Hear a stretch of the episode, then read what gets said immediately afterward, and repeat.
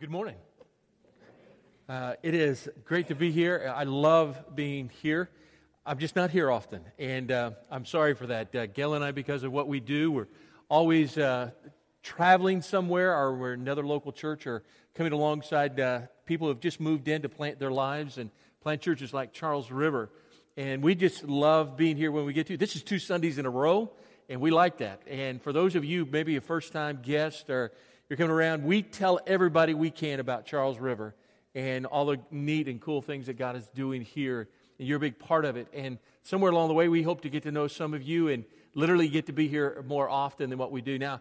Over the last few weeks, I know several weeks, Josh has been moving you into a series that has been uh, captured by the title Upside Down Kingdom. And he's been taking you through the Gospel of Luke. And I know this morning I enjoyed listening to, to Kevin and, and Morgan and Matt uh, just bring us into a sense that there's something more happening here today than just us being here. That there's something that God wants to do in your life and in mine. He wants to be a transforming moment, not just to hear, not just to feel, but to leave this place with the idea that our hearts were different than the way we came in.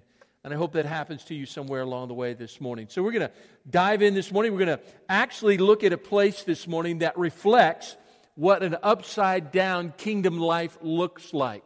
We're going to take a little bit of pause from this walk through Luke, the Gospel of Luke, but we're going to look at his sequel, volume two that Luke wrote, and he's going to talk to us about when Christ comes in your life, the living resurrected Christ. What does that mean? And he's going to show us from the book of Acts, this history of the early church, what happened when they took Jesus seriously in their life and the impact that it was on their world and in their own personal lives. So we'll look at that together. Uh, I don't know what you're bringing in this morning in terms of what your week's been like, your world is like, but my hope is that you'll leave here uh, as we're going to be looking at this morning, lifted up and just moving in a new and positive direction in your world and your life. I want to pray again. Ryan has done such a great job of leading us this way. I want to pray a simple prayer with you if you would join me in that right now. We have heard so much this morning already that reminds us of um, this overwhelming sense of you're moving toward us and you want to move towards us even closer today, Father. And you'll make it so clear to us as you move deeper than just our thoughts, you move deep down into our soul and you begin to shape it in new ways. And that's our prayer and our desire this morning. And we want to make sure that before we leave, that well, the one that matters most of all is the one that we're drawn to, the name of Jesus. Offer your glory. In Jesus' name, amen. Now, I, we have three children, uh, nine grandchildren. That means we've been around for a little while. And, uh, but two of my three children uh, are runners. In fact, combined together, they have completed, competed and completed eight marathons. And I've had to be there uh, for two of them uh, as they crossed the finish line. Uh, my youngest son, Jonathan, I was there for the Marine Marathon in D.C., and Gail and I were there along with his wife and kids, and we're watching him make up that last killer hill there at Marine Marathon. It was pretty exciting to watch him come along and see that smile of a runner's accomplishment. And then a little bit later on, we had to kind of carry him along because he was totally depleted. But I think probably the most memorable for me was being at the world's most famous uh, crossing line and finish line. And that, of course, is for the Boston Marathon on uh, Boylston Street, and where my daughter competed and completed some years ago. Now, she competed and completed the Boston Marathon, the only one in its 119 year history that was almost canceled. If you go back to April 16, 2007, the year that she competed, you will go back and remember that just days before, meteorologists had predicted a storm of epic proportions on the day the marathon would be run. And sure enough, it was a weather like they had not seen ever before. They had wind gusts of 50 miles an hour, which meant every runner would face a headwind of between 20 and 30 miles an hour. It was an icy rain. The wind chill factor was about 20 degrees. And it, there were fallen power lines, and trees had fallen on the route of the marathon. And they were huddled together trying to decide whether or not they would cancel this marathon. And it also meant that at the staging area where they would begin in Hopkinton, that the mud was like ankle deep. Runners would be running in wet, soggy shoes and heavy clothes.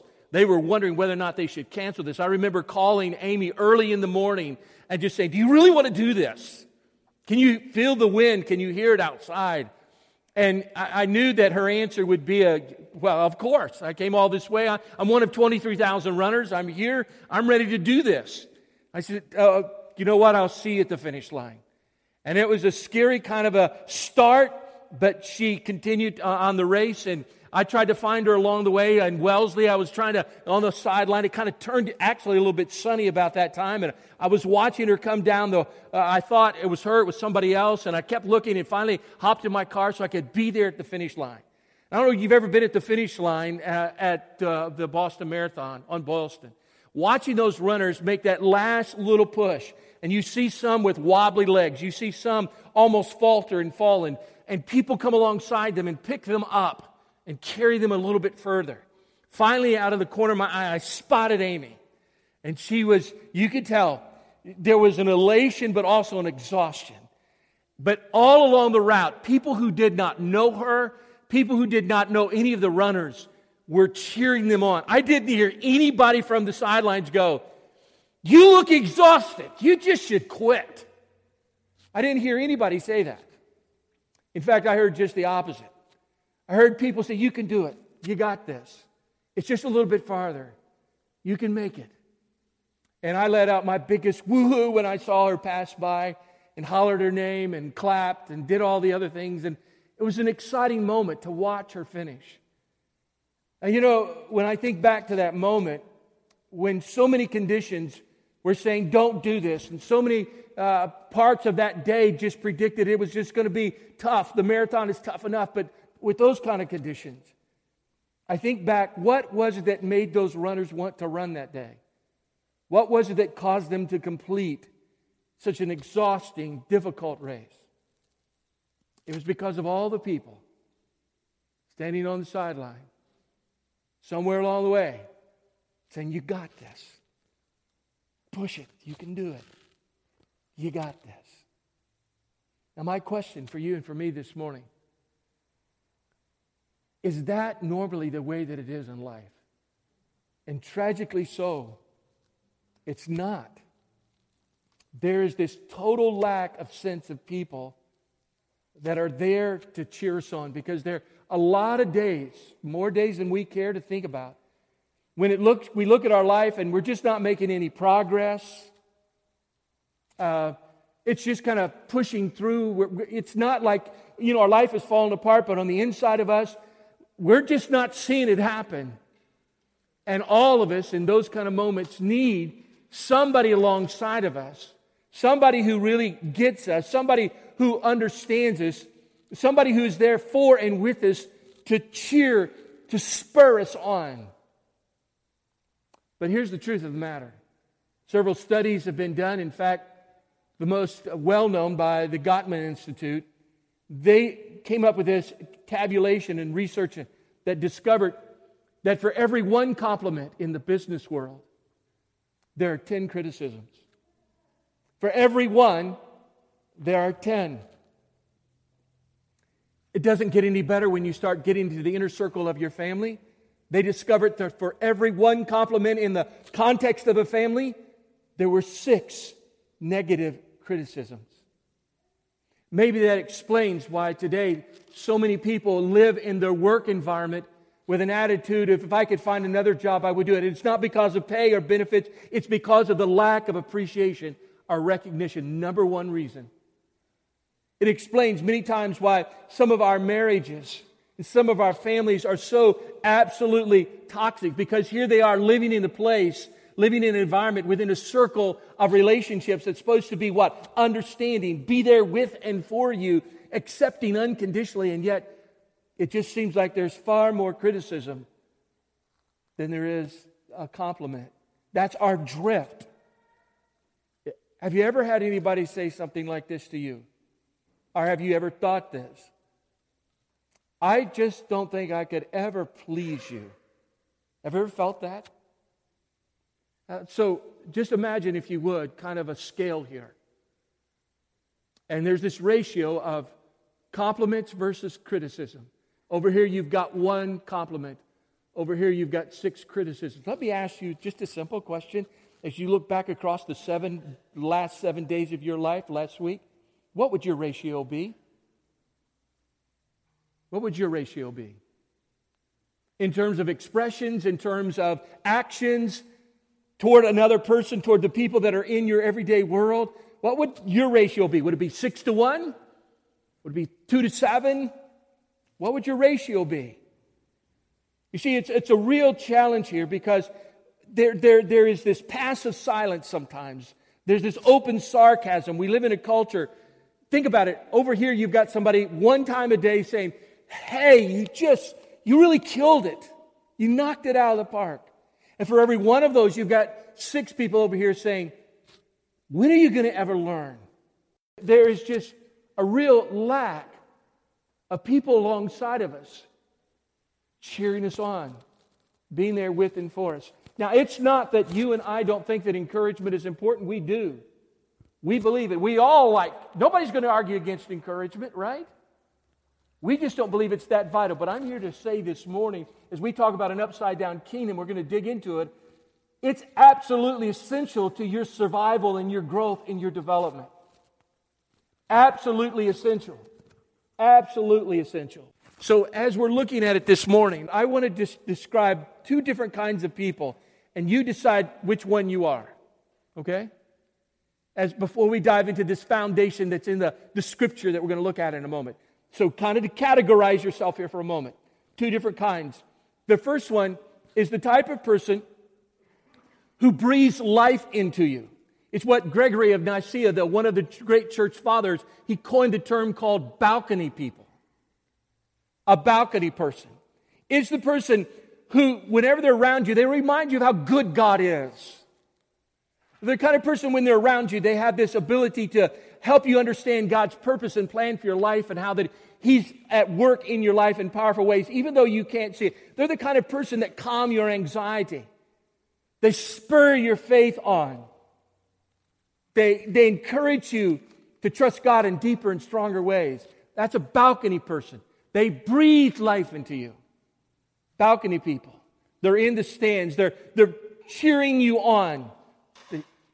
And then there's not only the balcony people, but there's the basement people. Basement people are the people that are kind of the bottom feeders. They're the kind of people that are joy challenged, that are dream squashers, that are fault finding. And when they're around you, they suck the life out of you. So you've got balcony people who breathe life into you. You've got basement people who suck the life out of you. Question which one are you? Which one am I? And it's, a, it's, it's not something that you and I can take for granted. It's something that is absolutely essential to your growth as a Christ follower. It's absolutely essential to not only that, but for living out God's call and plan and purpose for your life. I've seen basement people in action. I see it on the Little League field when I'm watching a little nine year old boy who, just from all appearances, has this incredible giftedness as an athlete and and yet, as he's standing to, up at the plate, out of the corner of the eye, he's looking around because he can see his father just down the fence line. And as he's looking over there, he can see the gestures on his face of displeasure. He can see the, the words that are coming out of his mouth in kind of an unspoken way, but he hear, hears them even though nobody else can hear them. Words of disapproval. And he stands there at that bat with his bat in his hand, wondering if he's going to please his father. Basement people. Which one are you? And with all of that in mind, I want us to look at the language of the New Testament because encouragement is the language of the New Testament. In fact, you'll find it over a hundred different times. And rather than give you a definition, what I'd like to do this morning is just give you a profile through the, the lens of one particular person. Now, when we open up the, the, the book of Acts, which is the history of the early church, when it would explode it, You'll be familiar with names if you have any kind of understanding of the early church. Famous guys that were kind of keynote leaders. Who were they? Peter, Paul, James. But there's one particular individual who's rather obscure. He's kind of tucked in there. You see him all the way through in the early chapters. He's an obscure person, but he is the patron saint of balcony people. And I was to talk about this guy this morning. And so, if you would, I want you to follow with me. We're going to make our way through just several different places, stopping points in the book of Acts. And we're going to be introduced to a man by the name of Barnabas. So I want to invite you to follow along. And as we do, we're just going to make note of all of the things that describe and display what it means to be a balcony person. Now, pause here for a second. This is absolutely essential. Encouragement is people who breathe life into you and to become that kind of person who breathe life into other for you to be able to finish well when all the conditions around you will push you away from all that God has for you. His plan and purpose for your life, to live out a fully devoted life to Christ. So essential. This is not insignificant. This isn't optional. This is critical. Perhaps if I could go so far to say, you can read your Bible, you can pray fervently, you can serve tirelessly, but if you don't understand and have people breathing life into you, listen carefully, you won't make it. You just won't. So, with that in mind, let's drop in. The first place we see him listed is Acts chapter 4, beginning at verse 36. Joseph, a Levite from Cyprus, whom the apostles called Barnabas, which means son of encouragement, sold a field that he owned, and he brought the money and put it at the apostles' feet. Now, we are introduced to this man, uh, give a little bit of descriptor. His name is Joseph, a Levite from Cyprus. Now, that tells us a lot. Here's what it says it tells us, number one, that he, uh, he, he didn't start out with the name Barnabas. It tells us that he came from, uh, that he came from a life of service, a Levite, with somebody who served in the temple and maybe was an assistant with the, as a musician, or he put things together like people set things up here every week. He was just there as an assistant. But he was from Cyprus, which meant he was a Hellenist. He was an outsider. And that meant in the kind of the realm of thinking of Israel, Hellenists and Israelites didn't get along very well because a, a Hellenist was an Israelite from another country, and they didn't mix well with native Israelites. You were just kind of still considered an outsider. Kind of like when we moved to New Hampshire six years ago, I had some people tell us that, you know, you can live here 35 years and we'll still think of you as somebody from the outside because you were born here. And there was a kind of a hostility between it. So you can imagine because of that, Joseph could not serve in the temple because he was an outsider, even though he was a Levite. He could have had an attitude already of kind of like, hey, why are you doing this to me? And he could have isolated himself and pushed himself back. But here's the truth, and what happens here is he sees a need. At this particular time, the church at Jerusalem, the, the first church, the people had their backs up against the wall. It was very hard times because of their faith in Christ. They were economically persecuted. They were suffering terribly. And here Barnabas, Joseph, knew to this community. He sees a need. He takes his property and he sells it and he gives it all. This is not just some man acting in a kind of a token manner. He was the first donor to the church that we know anything about.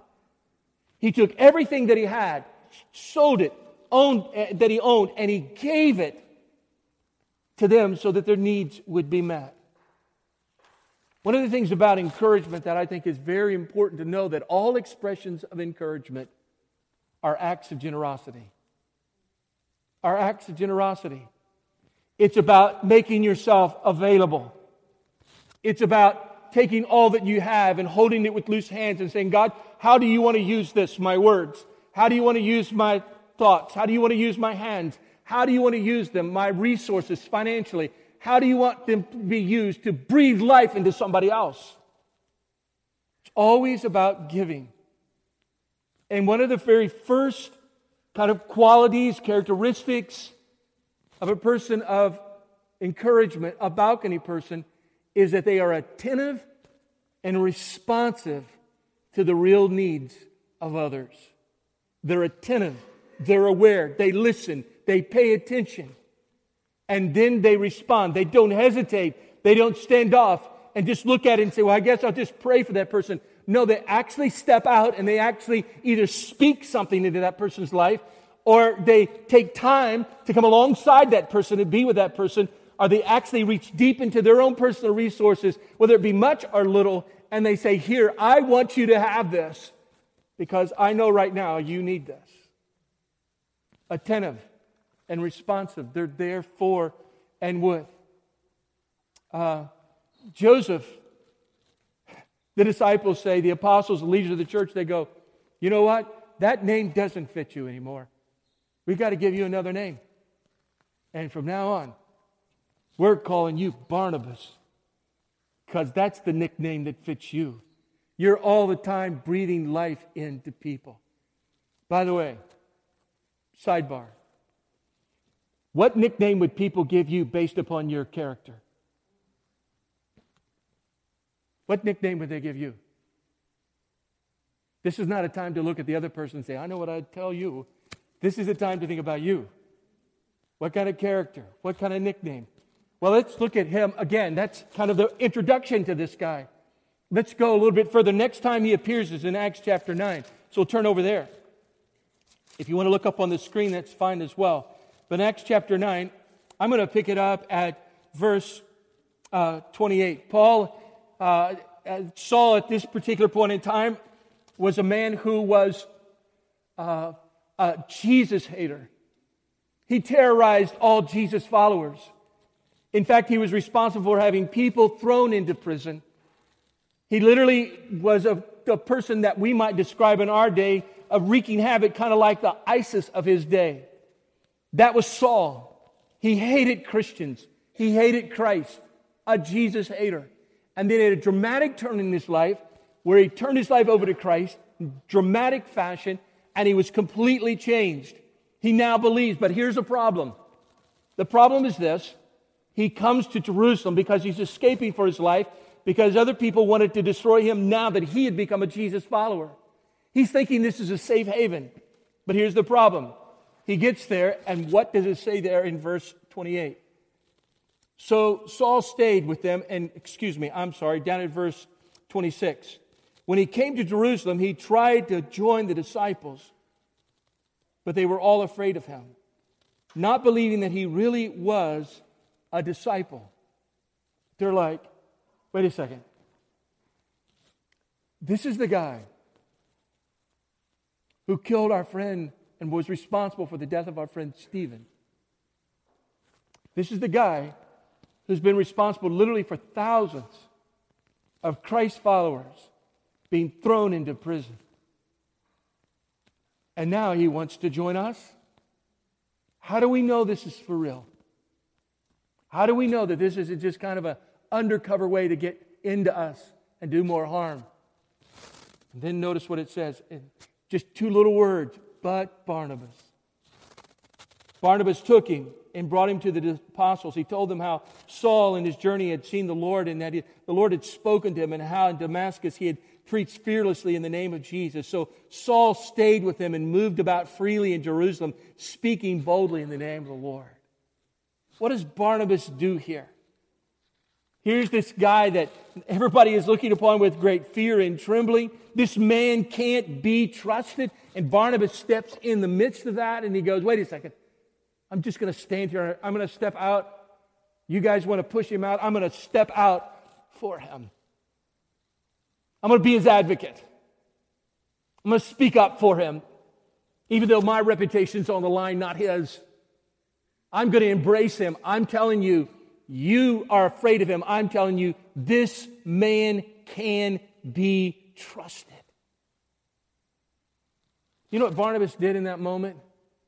This is what encouragers do all the time. They look at people that have broken world lives. They look at people who have just maybe recently embraced Christ, or maybe they're struggling in their walk with Christ and they come alongside them, and guess what they do?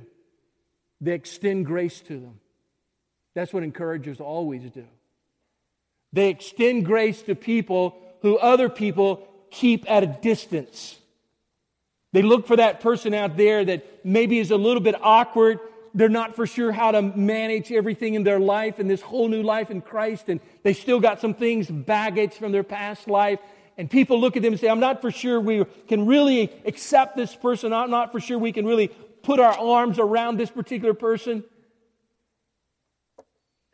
But the encouraging person looks for that kind of person that extends grace to them and says, People can change, and I'm going to be an advocate. I'm going to be a cheerleader for this person. I'm going to be standing beside this person.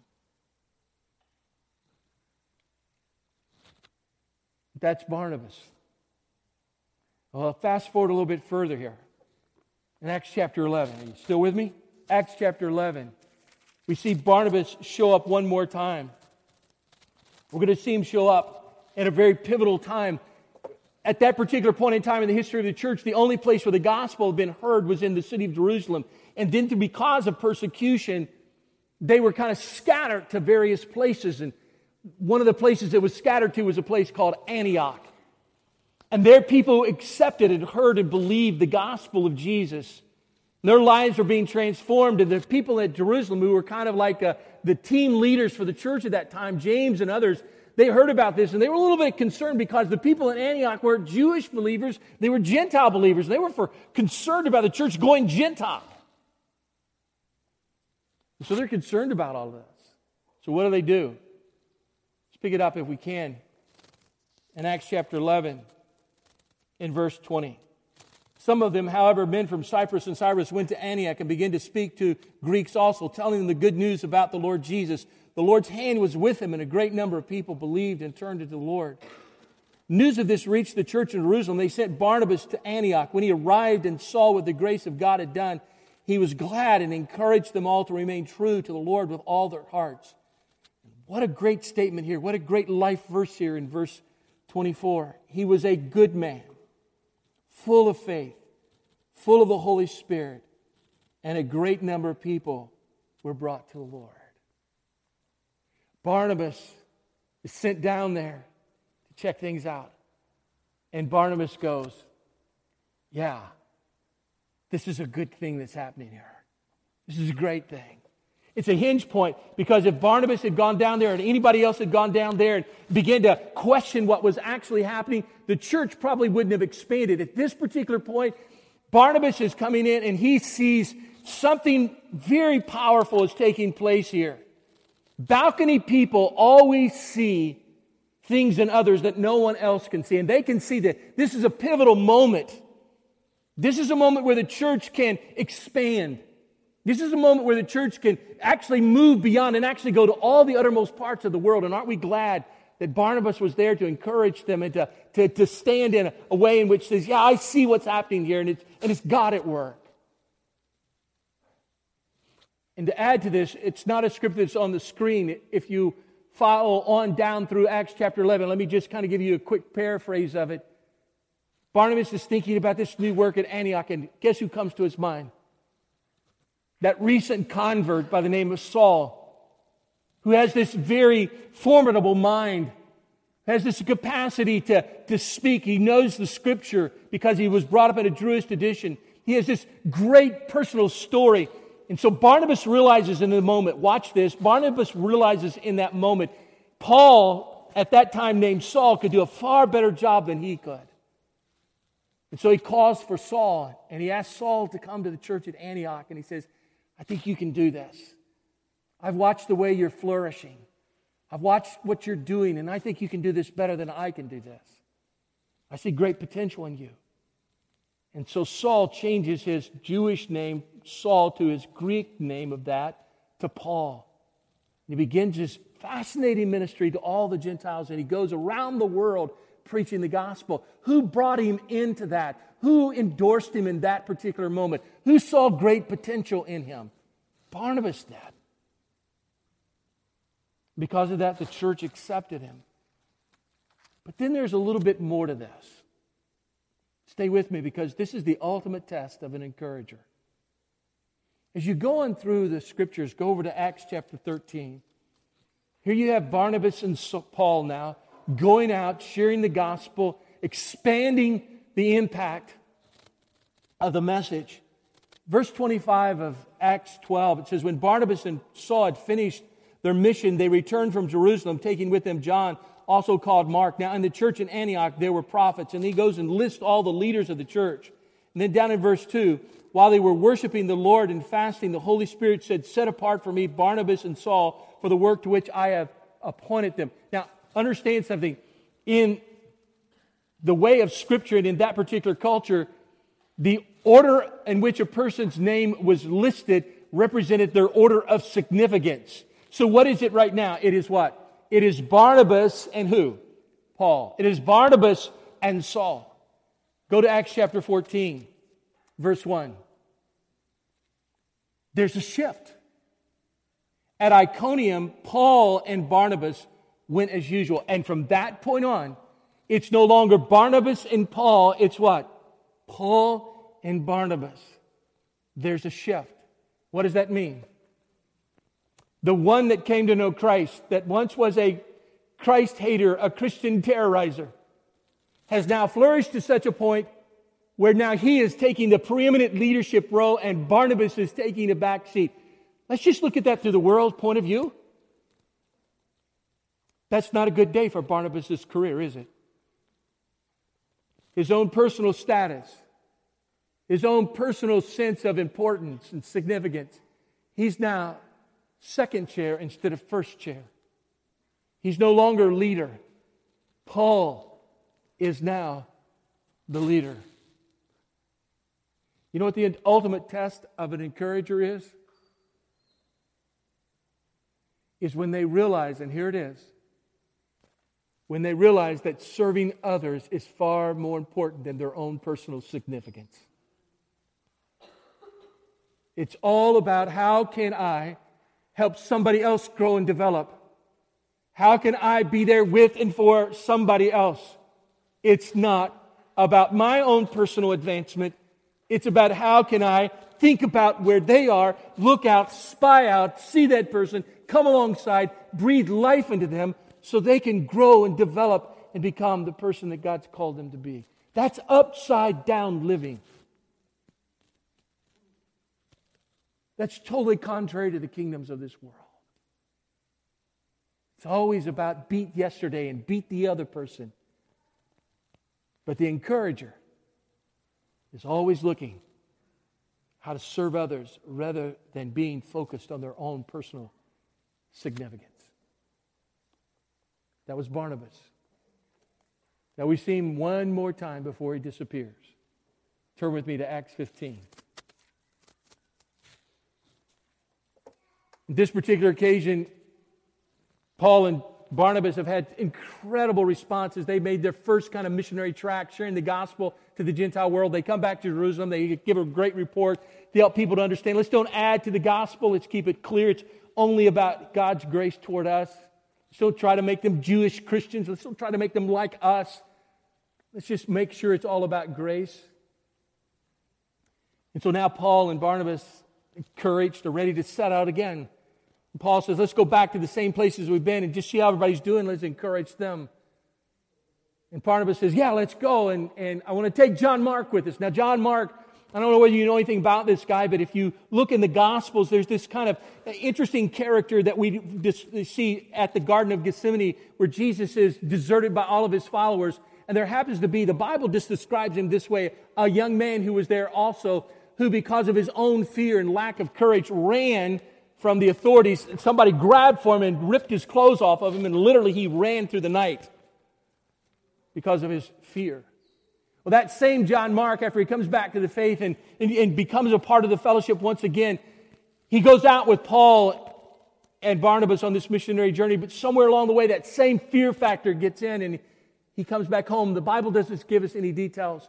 Now they're getting ready to set out again, and Barnabas is saying, Hey, let's take this young man with us again. And Paul says, No, not happening. I'm not taking him with us. It's a, it's, it's a track record that we can't keep seeing happen. We can't depend on him. He's not trustworthy. And the scripture says here, look at it in Acts 15. Sometime later, beginning at verse 36, sometime later, Paul said to Barnabas, Let's go back and, and let's visit the, the believers and Barnabas wanted to take with him John Mark, who called him Mark with him, but Paul didn't think it wise to take him because he had deserted them. And down in verse 39, they had such a sharp disagreement. This was no mild hey, you believe one thing, let's just agree to be dis- disagree. No, this was so intense that they said, we can't keep doing this together. And Barnabas stood his ground. Said, if you're not taking him, I'm not going. And so we see Paul choosing Silas and heading off, and Barnabas takes John Mark, and we never hear of Barnabas again in the New Testament. He's off the radar. One of the most amazing things about an encourager, and you can imagine, by the way, can you imagine Barnabas while he's arguing with back and forth with Paul about taking John Mark? Can you imagine what's going through his mind? Oh, don't you remember when the disciples shut you out because they didn't trust you? And now you're not willing to give this young man a second chance? Come on, Paul. But he doesn't do that. And they go separate ways. One of the things about an encourager is this is that they fight for the person in the aftermath of a great personal failure. They fight for the person in the aftermath of personal failure. Have you ever had a Christ following friend who absolutely blew it?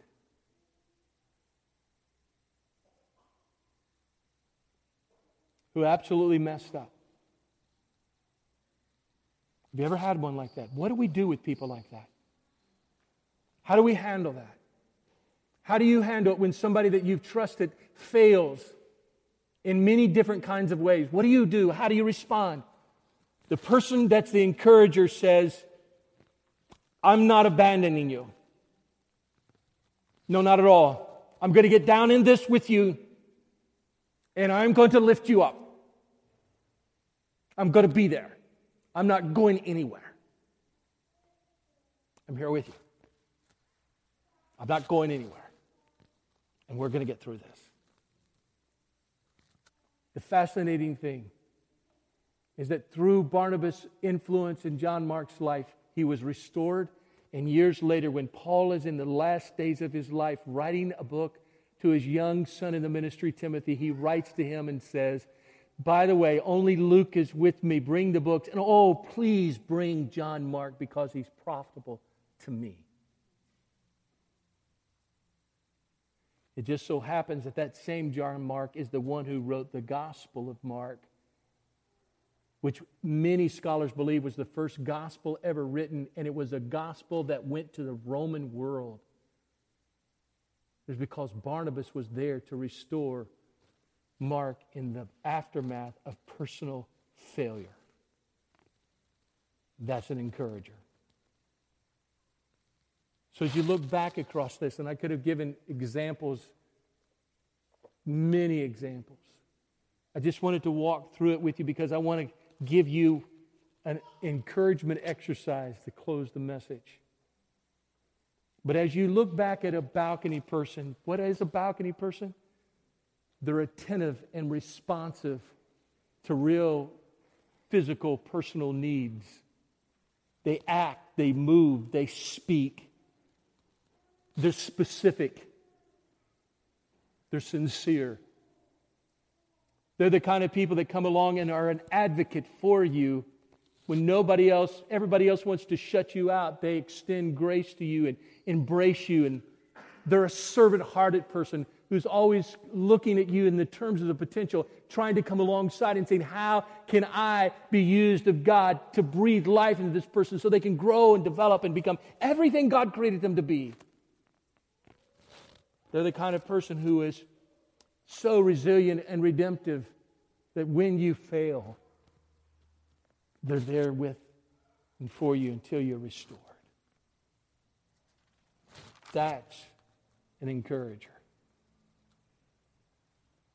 Truett Cathy, who's the founder and president of Chick fil A, said that in all of his travels around the world, he's come to understand that there's an international sign for people who need encouragement. International sign for people who need encouragement. He said, anyone who's breathing.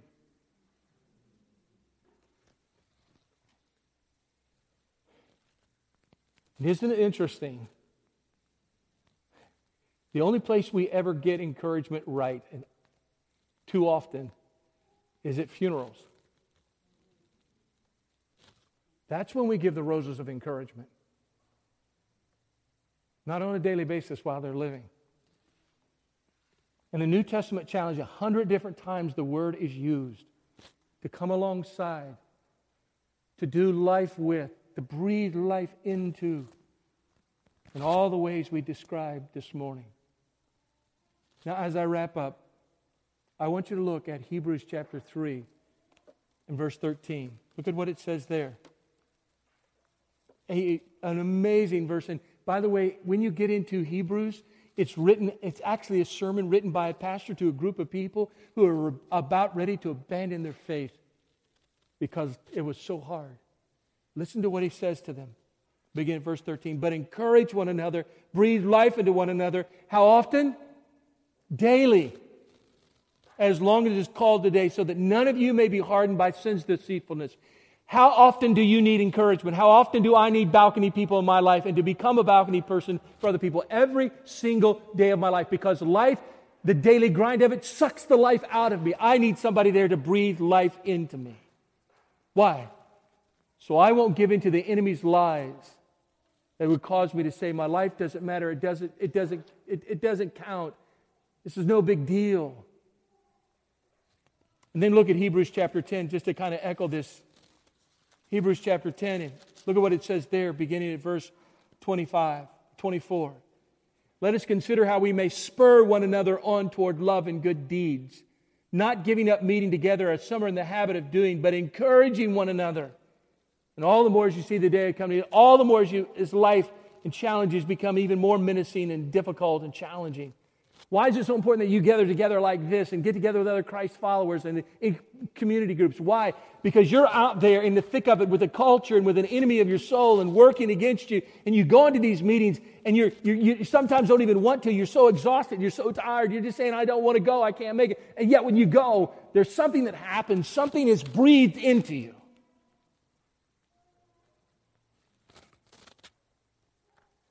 So here's the encouragement exercise.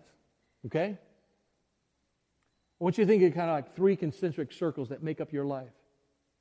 That outer circle is just kind of your everyday, normal trafficking world. You go into a, your favorite coffee shop. There's a person there that you see on a pretty regular basis. And they're looking for somebody to be an encouragement to them.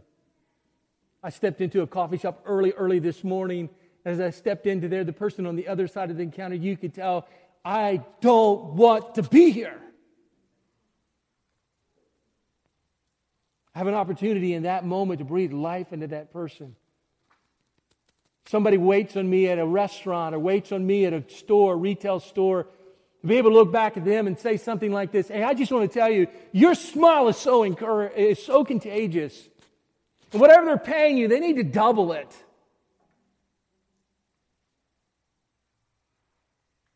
People like that are going, well, where's this coming from? And sometimes to even be patient with people who, based upon the response to you, is not so encouraging. All those people in your big world out there, just think about it. This next week, as you're thinking, all right, I'm walking into this place, I'm walking into this store, I'm going to have an encounter with somebody on the T. Just think this last next week, I get, now watch this. You are not the source of encouragement. God is, but you can be the channel. God encouraged somebody today through me so that they can see you in me. Your larger life. And then there's the place of influence, kind of the next circle. Place where you work. Is it toxic? Is it challenging? What kind of culture is there? Is one of, you know, fear, or is it one of trust? Is it one of suspicion? Is it one of community, or is it one of isolation and competitiveness? You're in that situation. Instead of walking up to somebody and just kind of in this business like every day, what are you doing? Or trying to get them to move along in some particular project, just go up to them in a quiet moment and say, Hey, so how's it going? How are you doing? Just ask that question. How are you doing? Just ask them.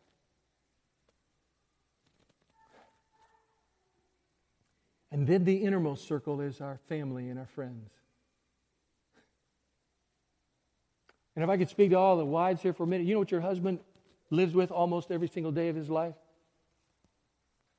Do I have what it takes? Am I going to be enough for my family? For my wife? Do I have what it takes? And for you to be able to come alongside of them as a wife and to be able to say to them at the right time, not in a forced, superficial way, but to say, hey, you know what? I so believe in you. God believes in you, and I believe God's going to do amazing things through you.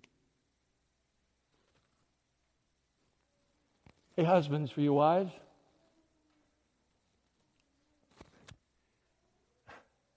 Oh, am I going to be noticed? Am I, am I going to be cherished? And uh, guys, just a little bit of heads up here. Uh, our wives play a cruel game with us. Have you, have you ever had a wife go out and get a haircut and she comes back does she say anything to you like, I got a haircut. What do you think? Never. It's always, she gets a haircut, doesn't tell you, and is waiting for you to say something, right? And guys, if she brings it up, you are in trouble.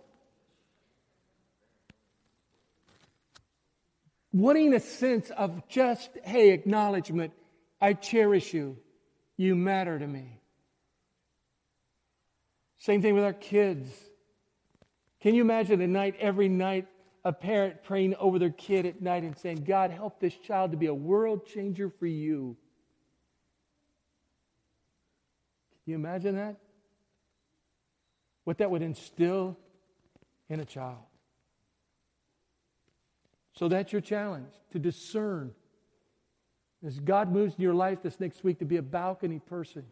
And you can only do that. Listen, you can only do it not to build up somebody else's self esteem, but to help them to understand God's purpose and plan for the life and live that out. And it comes from Christ. You are the channel discerning in the right moment, in the right way, how to be there for and with another person. I can go back across my life and I can go back and I can tell you the moments and the people. I can see them with my mind's eye. Fifth grade teacher, Mr. Hicks, who took the time patiently over the course of my fifth grade year after class to just speak into my life, to show up my ball games, to be there for and with me. I can remember a young 27 year old tentative itinerant, excuse me, itinerant speaker by the name of Richard Hogue who put his arm on my shoulders, a 17 year old kid, and said, David, God can use you greatly if you'll let him. And he prayed over me. And most recently, in a moment when our lives were just literally turned upside down and we were facing a life threatening situation, I drove into my driveway at little past midnight. My wife was not with me because she was the one facing the life threatening situation. I drove in to just get some things to go back to be with her. There in that driveway was my cardiologist friend, member of our church, who just came, didn't say a whole lot, but he put his arm around me and pulled me in and prayed over me. I will never ever forget that. And that got us through the next several years. It breathes life into you. It's our calling as Christ followers to be what? Balcony people. To be Barnabases. Let's pray.